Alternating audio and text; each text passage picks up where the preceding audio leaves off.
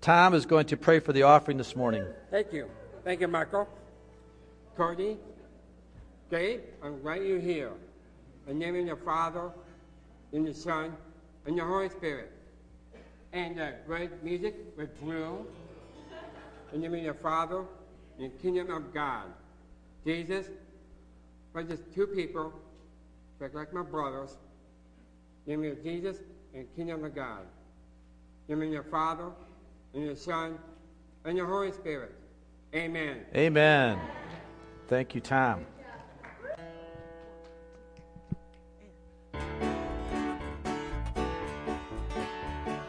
Once like a bird in prison I dwelt, no freedom from my sorrow I felt.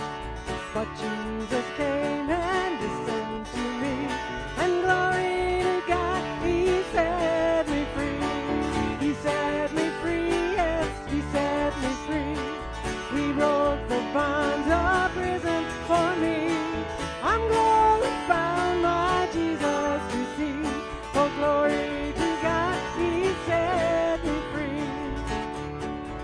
Goodbye to sin and things that confound.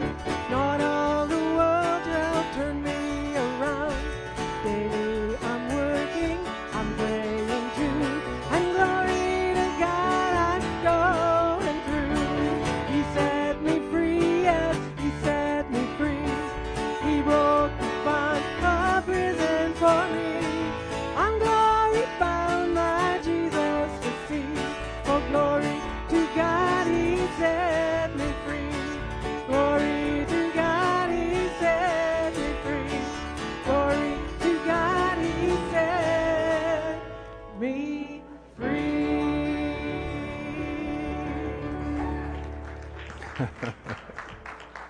Amen. Were I think too freedom is kind of the theme of the day, isn't it? We weren't sure where we were going to end that. well, you didn't have to end. You could have kept on going. We would have been okay with that. Another verse or two would have been fine with us. Amen. Wow, what a good day today. You know, and last Sunday was an awesome Sunday as well. I think we closed out 2017 and we're opening up 2018 in grand fashion. It's as good to be in the house of the Lord. Amen. It is good to be in the house of the Lord. And I'm so glad that you're here. I'm so glad that we're able to enjoy each other's fellowship and enjoy the spirit that you bring. Because you know, when you come into a service like this, you bring a spirit. You bring a spirit. Now, it can either be a good spirit or a bad spirit, but thank the Lord that you're bringing a good spirit with you this morning. And it is fun and it is good. And I'm thankful that you're here today. We're going to continue on our theme of prayer as we've been talking over the past few weeks, albeit last Sunday we took a little, uh, a little break and we talked about what it means to um, forget the past and look ahead into the future. And, and I got to tell you, it was, a, um, it was a, good, a good message. It was a good thought. It was a good. Um, it was good for us to recognize that we are to let go of some stuff. Not that we don't remember, not, not that we don't learn the lessons of the past, but we, that we don't live in it, that we don't let it, that it consume us for the good or for the bad. You know, we don't want to live in the glory days and we don't want to live in the sad days. We want to accept what the past was, learn from it, and then learn to move on from that. And, and it was a good message last week. And I would encourage you, if you weren't here, um, I go back to the website and listen to it. It was a good message. We had great worship last Sunday. It was just really, really good. I, I'm so thankful. The Lord is really being faithful to our body, and it's exciting. Today, I want to talk more about the Lord's Prayer, and I want to continue to talk about what it means to not just pray this, but to live it. We are to learn to live the Lord's Prayer. It is alive and it is vibrant and it is powerful because Jesus thought it was so important that he this is the way he taught his disciples to pray. So we're going to learn more about that today, but I will I will be very honest with you that this week as I've been praying about this, I've been challenged more and more in my thinking about what does it really look like and what does it really mean to live this prayer. And I will tell you honestly that I'm intimidated by it. Can I be honest with you and can I tell you that this scares me? Because when we think that we are truly going to pray the way Jesus prayed, something's going to happen. Something is going to happen. It is going to change something in my life. It is going to change something in the way I look at life. Something different is going to happen. And I will tell you, it intimidates me. And I'm sorry if you don't like your pastor to be intimidated because you like your pastor to be, be have it all together. Well, I got to tell you, you got the wrong guy if that's what you're looking for. Because I'm intimidated by the power of God. Because it is something that just takes me by storm, and when it hits me, I don't know what to do with it sometimes. And so it is easy. I will say it is easy to play church. It is easy to come up with a. I mean, I can go to sermon.net and I can I can uh, plagiarize some other man's sermon, and I can come up with a, a good sermon every week. And Jackie does great worship every week, and we can come in and play church and and just do and get in the cycle of church playing, and we can do that and think we're happy. But that's not what the Lord is putting on my heart. And so I'm challenged this morning, and I know that it might get a little bit messy if that's what happens. It might get a little bit messy if, if we get into the blood of Jesus. If we really truly understand what Jesus is saying to us, it might shake us up a little bit. Because I know that we're comfortable. And I know that we like to be comfortable. What are we comfortable with? What are we comfortable with? Well, we can be comfortable with having enough Bible knowledge to believe in salvation but yet not enough to understand that we must continue to grow in our salvation day to day to maintain our salvation. We may be comfortable with day one salvation and then think we not have to move on from that. That's a dangerous place to be comfortable with. We can be comfortable even being faithful in our church attendance. We can be comfortable in our giving. We can be comfortable in our coming in and acting like good church people. We can be comfortable with that. And we can be comfortable actually singing songs and worshiping. We can be comfortable with that, but, but there's so much more to that. There's so much more to what it means to really be a follower of Christ. So I'm challenged this morning, and I'm excited to challenge you as well. The question is do you want to be challenged? Do you want to be challenged with God's Word? Do you want to be challenged with what the Lord's looking for for us to attain in 2018? I hope so. Because there is much to learn as we learn how to pray the Lord's Prayer and how to live it. So this morning, would you stand up with me again? And can we pray the Lord's Prayer one more time as we begin this message?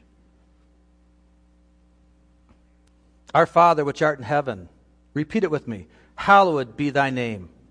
Thy kingdom come. Thy will be done in earth as it is in heaven. Give us this day our daily bread and forgive us our debts as we forgive our debtors. And lead us not into temptation, but deliver us from evil. For thine is the kingdom, and the power, and the glory forever. Amen. Amen. Father, we thank you one more time for this day today. We thank you, Lord, for what it means to truly learn how to live the prayer that you've asked us to pray. Teach us, I pray. Help us to become aware of it, help us to be challenged by it, and help us to learn what it means. We ask this in Jesus' name. Amen. Amen. You may be seated. Amen. I want to focus this morning on verse 10 of that, which would be the second stanza. Thy kingdom come, thy will be done in earth as it is in heaven. But I want to ask you this morning what does it really mean for us to truly seek God's kingdom? What does it mean to seek it, to say, Thy kingdom come, Thy will be done in earth as it is in heaven. Have you ever really thought about it? What are we asking for? What are we asking for? Well, the true nature, or one way to look at the true nature of God's kingdom, is that it is such that it would reveal the power of God over the power of Satan and his evil influence in this world. Let me say that again. The nature of God's kingdom is such that it would reveal the power of God over the power of Satan and his evil influence into this world that we're living in. So, if we're really seeing God's kingdom come, then there will be signs that follow God's kingdom coming. There will be signs, there will be a a telltale sign that something is changed when we're truly seeking God's kingdom to come into this broken world because we live in a broken world. And that's why I'm somewhat intimidated by this prayer. But if I'm really going to seek God's kingdom to come, then there's going to be something happen in my life that's going to change because naturally, my kingdom isn't God's kingdom. Naturally, the kingdom of Mike is not God's kingdom. So if I'm asking God's kingdom to come into my life, something's going to change. Something's going to give. If God is going to reveal his power over Satan's power in our lives, then we should be seeing physical and spiritual manifestations of such. We should be seeing personal evangelism starting to increase. People that are boldly willing to proclaim what God means to us in the streets of this town and in our workplace. We should be seeing healings as we pray for people.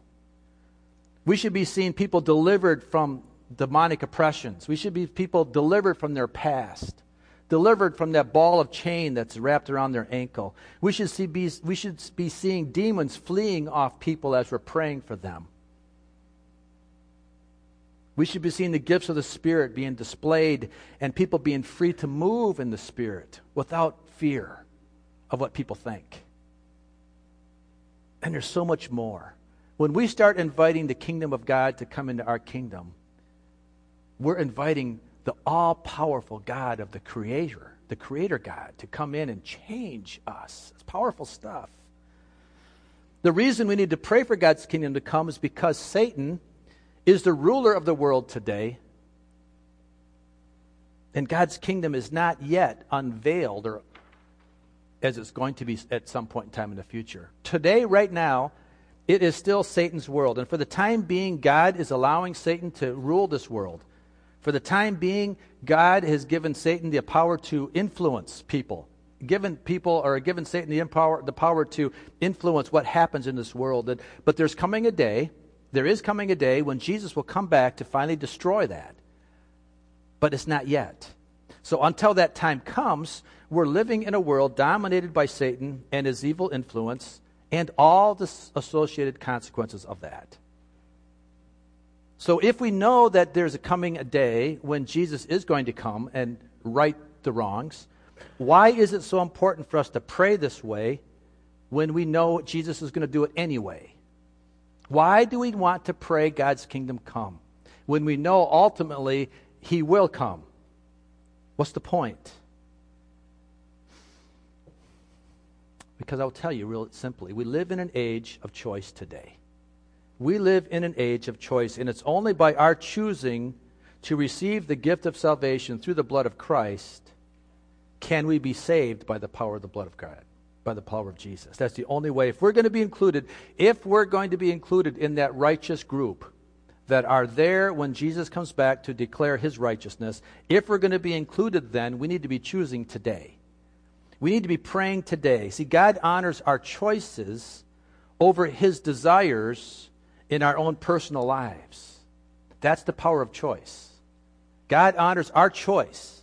I can choose to invite him in, or I can choose to reject him. And God honors that today. So if I'm waiting until Jesus is forcefully bringing God's kingdom back to this earth, if I'm waiting and if I'm not on a team of praying it in right now, it'll be too late. So that's why I need to get on the team of praying in God's kingdom today. While I have the choice, it's my, it's my choice, and I need to take that responsibility very seriously. Romans chapter 14, verses 11 through 12. It is written, As surely as I live, says the Lord, every knee will bow before me, every tongue will acknowledge God. So then each of us will give an account of ourselves to God. There's coming a time when Satan will no longer have dominion over this world. Every man today that thumbs their nose at God and says, I'm not going to bow down, there's coming a day when they will bow down. coming a day. My choice today is to do that while I have the choice. That's my choice. And I'm sure it's yours too, for the most part. According to John the Revelator, a vision he had, as recorded in the book of Revelations, if we're not choosing to pray and accept God's kingdom today, while it's our choice. There's consequences that are coming to that. And I just want to lay the consequences out so we know where we're going. Revelations chapter 20, verses 11 through 15. This is the vision that John saw of what's going to happen at the end of time. Then I saw a great white throne and him who was seated on it. The earth and the heavens fled from his presence, and there was no place for them. And I saw the dead, great and small, standing before the throne, and the books were opened. Another book was opened, which is the book of life. The dead were judged according to what they had done, as recorded in the books.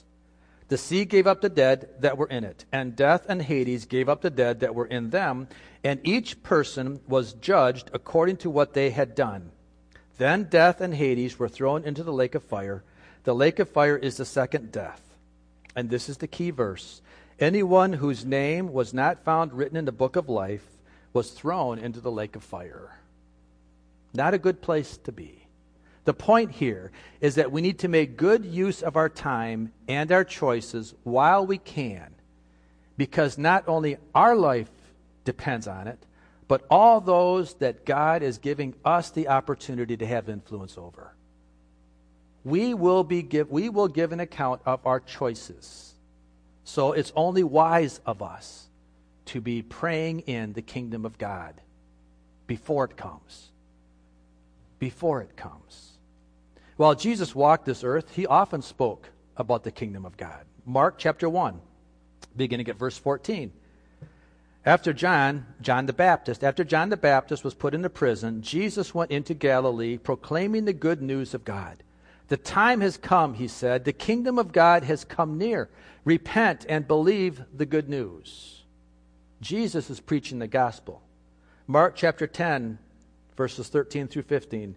People were bringing little children to Jesus for him to place his hands on them, but the, but the disciples rebuked them. When Jesus saw this, he was indignant, and he said to them, Let the little children come to me, and do not hinder them, for the kingdom of God belongs to such as these. Truly I tell you, anyone who will not receive the kingdom of God like a little child will never enter it. There's an innocence required, an accepting of the kingdom of God like a little child. Matthew 6:33, but seek first his kingdom and his righteousness. Then all these other things will be given as well. Every time the kingdom of God is spoken about, the kingdom of Satan is challenged and a point of decision comes.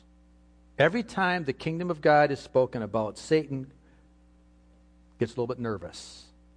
He's greatly troubled and he hates it when the truth of his kingdom is revealed as a kingdom of lies, deception, and death.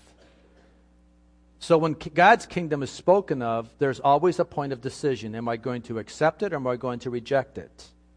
God has allowed this to go on for thousands of years, giving mankind all kinds of opportunity to choose God's kingdom over the enemy's kingdom.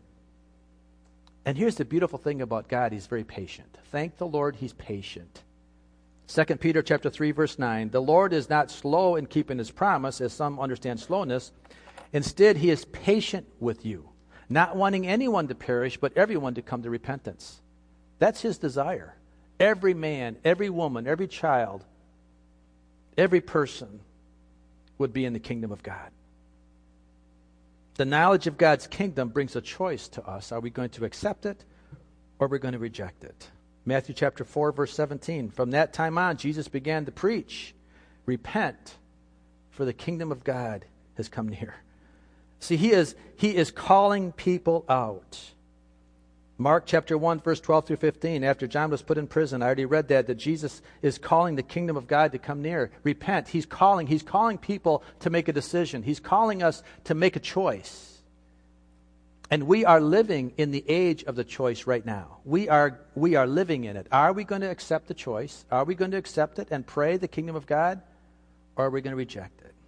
Now, it's pretty obvious that mankind doesn't do a very good job saving themselves. We haven't done a good job. In fact, over the, the 6,000 year track record here of man's, uh, human's existence, we've had a lot of casualties and lots of, lots of wars. In fact, within the last hundred years, if we go back and look at World War I and World War II, there were approximately 26 million casualties in World War I and 53 million casualties in World War II.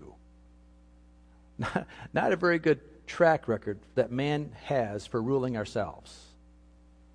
So it's only appropriate then that we seek God's kingdom If we're going to get out of the mess that we're in, it's only appropriate that we seek God's kingdom. And it's not getting any better yet. I mean, just look at our look at our country. Look where we're at. Look at what's happening. We're, we forced God out of the schools years ago. We're forcing him out of public buildings. We're forcing him out of our government. We're basically thumbing our nose at God and say, God, we don't need you. We're good. We've got this thing handled on our own. But we're not doing a very good job of it, are we? We're not doing a very good job of it. Now, that, that's, that's on the macro level, that's on the big level. And maybe you feel, well, I don't have much to do on that level. And maybe we don't on the big level. But there's a personal level that we have a lot to do about. And that's what I want to focus on now. What is, for each person individually, what are we doing with this invitation? Are we inviting God to be the ruler of our lives? What about our kingdom? What about the kingdom of Mike or the kingdom of, of, of your name? Put your name in, the, in, in, in this space. Are we inviting Jesus to be the ruler there and not being worried about being politically correct? So, for me to really pray God's kingdom would come into my kingdom is a prayer of submission.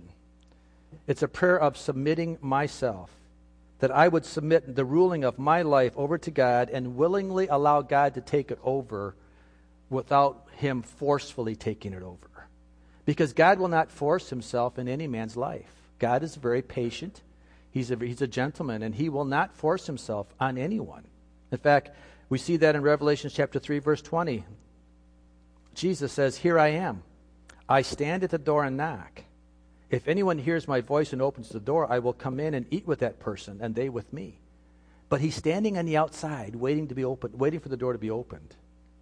I don't see him barging the door down. As much as he'd like to, he's very patient and he is a gentleman. And the Holy Spirit will not force himself on any person. That's why praying this prayer is so important that we willingly invite God's kingdom into our life. So, what does that look like? What does that mean? Let's go on to the second part. The second part of giving God's kingdom control of my life is now that we are submitting our will to His will with intentional and deliberate actions, even to the point that we deny our own personal satisfaction for the moment. It, it, might take a sacrifice here to do this. Thy kingdom come, it says, thy will be done in earth as it is in heaven. Thy will be done in earth as it is in heaven. Inviting God's kingdom to come is just the beginning of living a life of continual submission to the new king in our kingdom. The new king.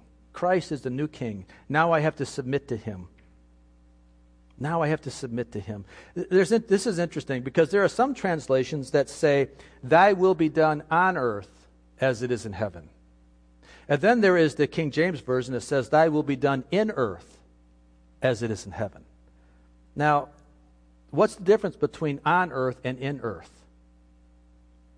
interesting. I, I, really, this really challenged me because when I look at it, when I look at it and say, "Thy will be done on earth as it is in heaven," I look at that as to be a very broad perspective where it includes all people, all things, all governments, all countries. It's a very big thing. It's a very large perspective, and it isn't very personal because I say, God, your will be done on earth as it is in heaven.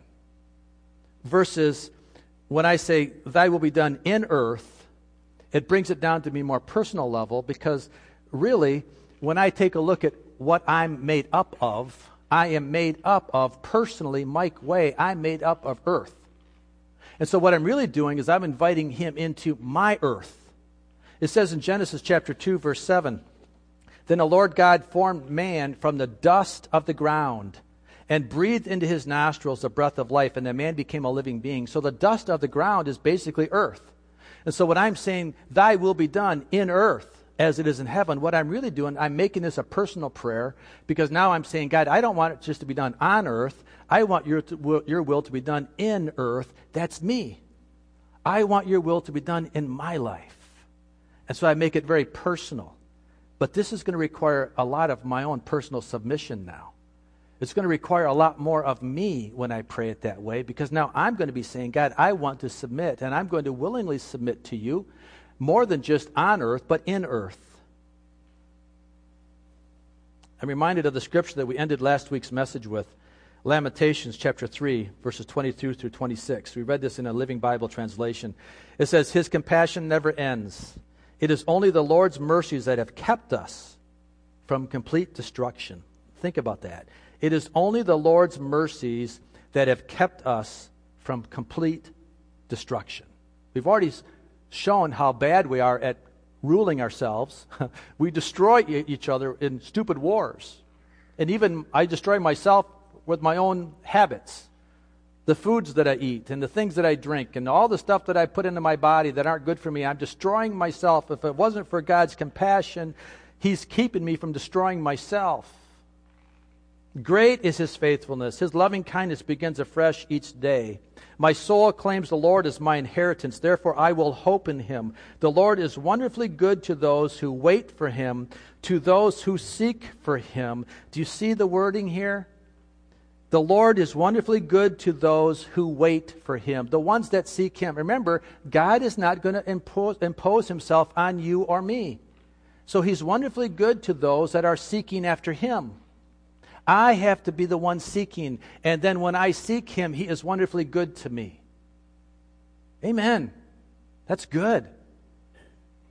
It is both it is good both to hope and wait quietly for the salvation of the Lord.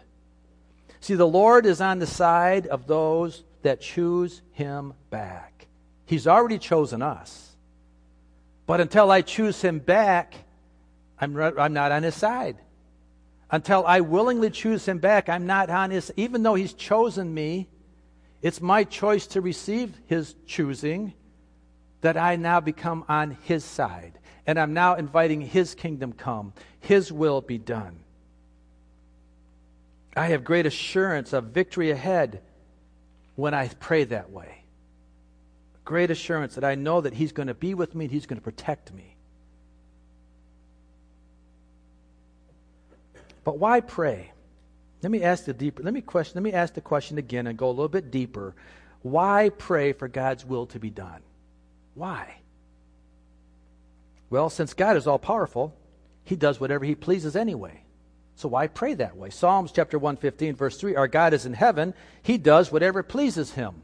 So we see this God that is not relegated by mankind at all.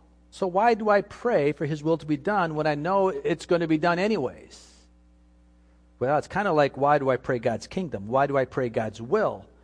Because Jesus, being the truest role model of all role models, gives a perfect example of what it means to pray Thy will be done, when he prayed in the garden before his arrest and before his uh, death. We, we see him praying in the garden on Matthew chapter 26, 42. He went away a second time and he prayed, My Father, if it is not possible for this cup to be taken away unless I drink it, may your will be done. He's saying, God, if it's possible, please take the cup. If there's any other way, please take it. But if not, thy will be done. And I don't know that we can really imagine the struggle that went on in the heart of Jesus on that night. Remember, he's fully God and he's fully man. And I, being God, I, I think when we think of it, him being God, I think we can think, well, this was an easy decision to make because that's why he came. He came to die. So what's the point? Of course he's going to accept it. But yet, when I'm looking at him as being fully man and recognizing the fact that he's seeing what happens in a Roman crucifixion, and he knows what's going to be, what he's going to have to go through for the next 24 to 48 hours. I can see him really struggling with this. Can't you? I mean, what would you struggle with? We, we struggle with a lot less and fail. we, we haven't been asked to shed our blood yet, and we still fail. So I can, I can only imagine the struggle that Jesus had as he prayed this prayer. But he prayed the prayer of surrender and submission. And what was he really doing when he was doing that? What he was doing is that he was lining up his will with the will of his heavenly Father. And by doing so, he was asking the Holy Spirit to give me strength to get through it. Give me strength, Father. I'll do your will. Give me strength. I need you. And that's the example that he's showing for us today. That when we have decision points and we have to choose, am I going to accept God's will or do my will? We can go to Jesus, his perfect example, and say, Nevertheless, thy will be done. And so, Holy Spirit, give me the power, give me the, give me the ability to get through this time. Because Jesus had, hard to imagine, but he had great joy in the process. Hebrews chapter 12, verses 1 through 3. I love this passage of, of the scripture. He says, Therefore, since we are surrounded by such a great cloud of witnesses, let us throw off everything that hinders and the sin that so easily entangles, and let us run with perseverance the race marked out for us fixing our eyes on Jesus, the author and the perfecter of our faith. For the joy set before him, he endured the cross, scorning its shame, and sat down at the right hand of the throne of the Father. Consider him who endured such opposition from sinners so that you may not grow weary and lose heart. When Jesus was praying that prayer of surrender, thy will be done, what he was doing was he was seeing the joy set before him. The joy was not the nails, driven through his wrist, or the crown of thorns pressed on his head, or the 39 lashes with the, with the whip. But the joy was you and I. The joy was us right now. The fact that we would receive him was the joy set before him. He endured the cross, and he, gave, and he became a great role model for us as to how we pray Lord, thy will be done. Thy will be done.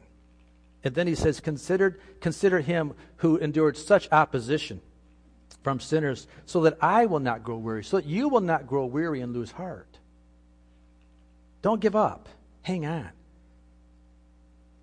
Christ has asked us to pray this way in order for us to also align our will with His will so that God's purposes and His plans can be the best in our life so that He can line us up for the best that He has for us. It's for our benefit and our well being that we submit or we come under His authority. It's for our benefit that we submit and come under His authority. He's not doing this because it's for our, our negative. He's not doing this because it's going to be worse for us. He's asking us to pray this way because as I pray, Lord, thy will be done in my life, I am submitting myself unto Him. I love Psalm 37. Trust in the Lord and do good. Dwell in the land and enjoy safe pasture. Take delight in the Lord, and he will give you the desires of your heart. Commit your way to the Lord. Trust in him, and he will do this. He will make your, your righteousness reward shine like the dawn, your vindication like the noonday sun. Be still before the Lord and wait patiently for him. By us trusting in the Lord, dwelling in his presence, and delighting ourselves in him, he will give us the desires of our heart. He will give us what we should desire. He will give us the righteousness that we should desire. And then He will help us because He will stand up for us when the world is against us. The, the Living Bible translation on verse 6 it says that your innocence will be clear to everyone. He will vindicate you with the blazing light of justice, shining down as from the noonday sun. So even though there may be others more successful in the world than you and I today, God's righteousness, as I follow Him, as I choose His will over my will, He will vindicate me. He will be my righteous vindication. There's nobody else. There's nothing else that could be better than that. So, what is the characteristic of a person that is truly praying this prayer as God intends? What does it look like? What's the characteristic of it? True followers of Christ have the privilege and responsibility to constantly follow after the purposes of God, and the standard of life is everything, is in everything they do, so that God's presence and his power is evident to all around us, to those all around us. If I have God's will flowing through me, then people will see it. It will be obvious to them. And I will then be able to be a light in a dark world. And it gives me an opportunity then to, to boldly declare who Jesus is to me. When I will allow His will to be shown in my life, it will make me different and it will make me interesting to the world because there's something different about me. Just like there was something different about Jesus that the disciples said, Teach us how to pray. Because he was teaching them how to put God's will over his will. Then this requires a deep spiritual hunger in us and a thirst for God's presence in our lives. Matthew chapter 5, verses, uh, chapter, chapter 5, verse 10. Blessed are those who are persecuted because of righteousness, for theirs is the kingdom of heaven. Blessed are those who are persecuted because of righteousness. I mean, when I stand up for God, I'm going to be persecuted. That doesn't sound like a very good deal, does it? But God says, Blessed are those because for theirs will be the kingdom of heaven. And then James tells us in chapter 4, verse 14, Why you do not even know what will happen tomorrow. What is your life? You are a mist that appears for a little while and then vanishes. Instead, you ought to say, If it is the Lord's will, we will live this way or we will do that. In other words, who do we think we are to say that we're going to be able to accomplish all the things that I want to accomplish when God is the one that gives me breath? God is the one that takes me and leaves me. This is an intentional seeking after God that even if it is a sacrifice of my personal pleasures in the moment, that when I know that the kingdom of God will be better for me and I will live longer and will be better off for it, He will bring me the satisfaction that will last through all eternity. Amen? Jackie, if you'd come and we'll uh, conclude the message today. The, pa- the person that is actively seeking the kingdom of God in this world He's willing to lay down their will to God, and that person is the only one that truly has peace. I, I don't know about you, but I think you do. I think you want peace in your life, right?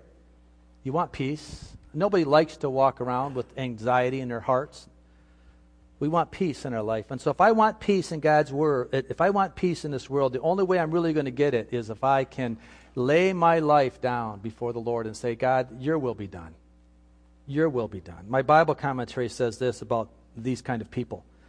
In making goals and plans for the future, we must always ask God to show us his desires, plans, and purposes, and then be willing to act on them.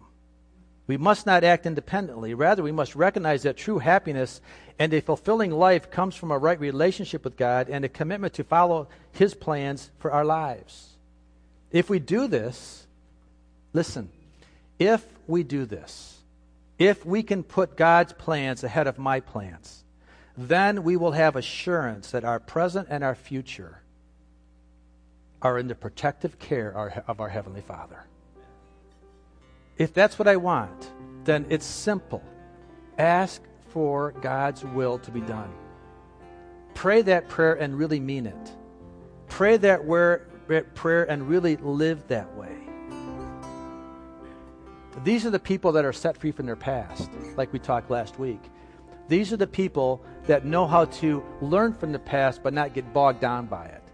These are the people that can appreciate God's goodness in the past but not think it's going to have to be that way in the future all the time. I will allow God to remanifest himself in new ways, in bigger ways than what I could ever imagine. And this is a challenge that I have for us today. Are we willing to do that? Can we live that way? Can we live that way? Can we pray this prayer and can we actually live it out? Are we committed in our personal walk with Jesus that we are fully willing and able to commit our hearts and lives to Him no matter what it means for us? Am I willing to lay down my life? That's such a hard thing for us to understand because we've never had to even think about it. We've never truly had to think about would, would I lay down my life for Christ? So I don't think we can really answer the question. But yet, how many times do I choose my own way? Anyways, it's. I was. I just want to be so in love with Jesus that I don't care. I, I just want Him to be so much a part of my life that I just will choose Him without compromise. That's what I want.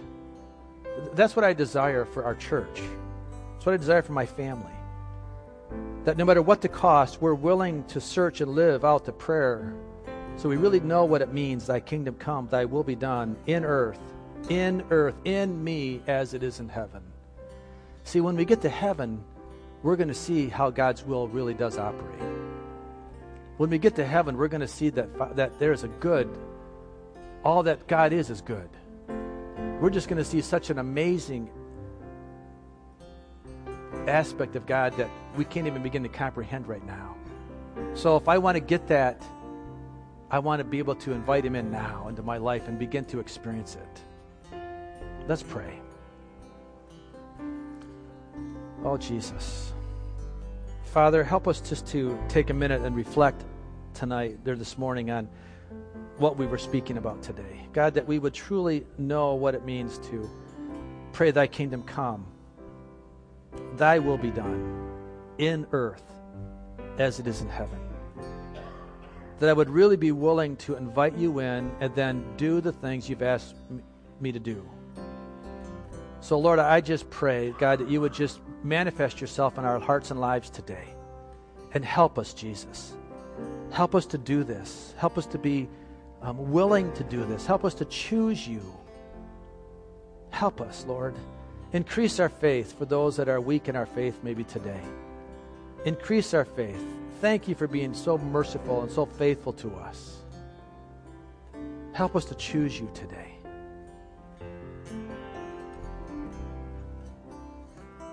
I thank you, Lord. I thank you, Jesus. I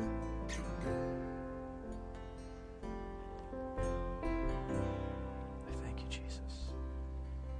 Let's sing the song that Jackie and the team are playing, and, and let's just invite the presence of the Lord to be in our lives today. And if you need help, if you need prayer, know that there are people here that are willing to pray with you and really mean it. And really we'll do what we can to help you. You stand with me, please. And if you want to come down to the front and sing down at the front, it's nice to do that as well. And let's just praise the Lord and let's just invite His presence in us with us today.